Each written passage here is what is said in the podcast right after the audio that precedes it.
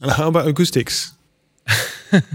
well, acoustic well. acoustic is an interesting uh, is an interesting one because it's uh, we wanted a, I mean the idea of a circular theater Yeah. works really well for all the reason I just mm, Yes. told you, meaning that uh, it was working really well from the outside, but once inside the building, I mean, you don't really want a circular theater No. from acoustic perspective. So, because I mean, the sounds all trying to focus in one point, which is what all the acoustic consultant hates. I mean, and or what you don't want in any case.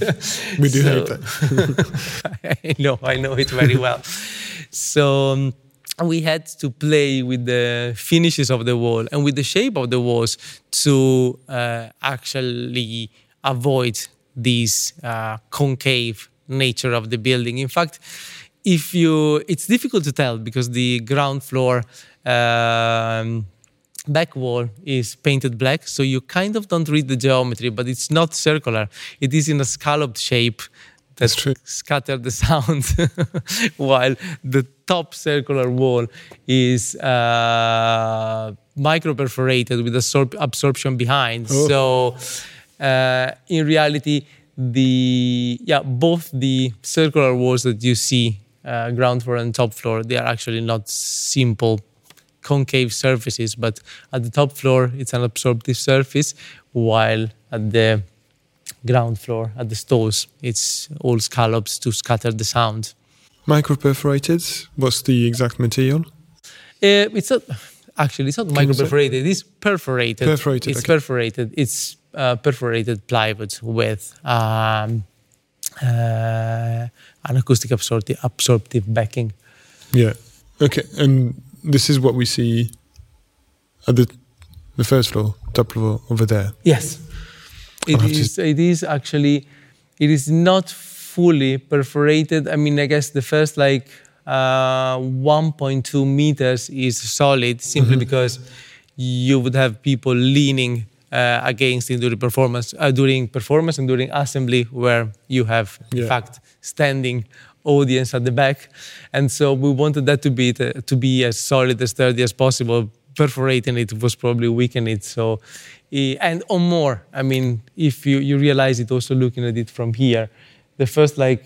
Uh, meter or so. I mean, it's not really visible from here. So also from the acoustic perspective, I mean, you have like seats in front of it, while Yeah. the upper part would have been like the problematic part, and that is perforated.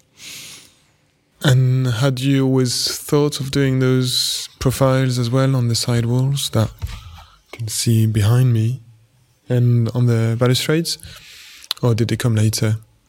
No, Like, that came. oh, the con- there's a contrast. So you could have carried that on all the way around um, in on the on the side walls, but you decided to just have it on these walls, these curved walls, that profile, timber profile.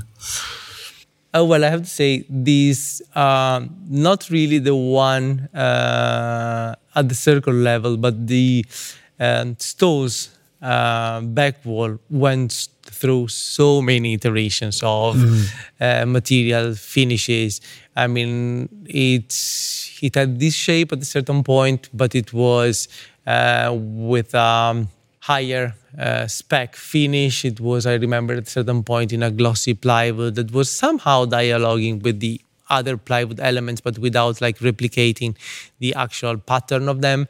In uh, then there was a moment where it was like made of uh, timber slats with like a sort of void behind. So you were reading uh, timber slats with like uh, proper gaps in between every element with a setback uh, absorptive uh, material.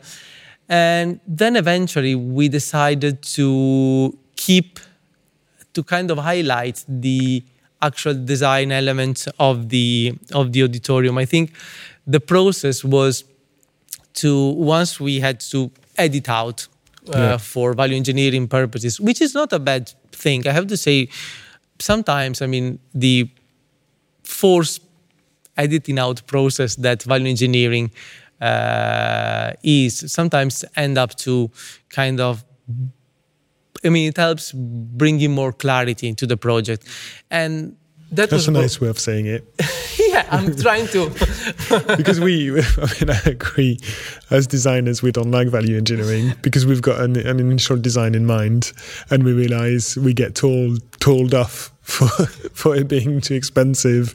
So we I have a we have to compromise somewhere. and I think this is my way of dealing with it, trying to Yeah, find yeah. a nice way to read it. so, in trying to use it to bring more clarity, we said, okay, let's use, let's actually highlight the uh, design elements of the of the room. Yeah. So we kept the side walls, also like to bring a bit of emphasis on the stage.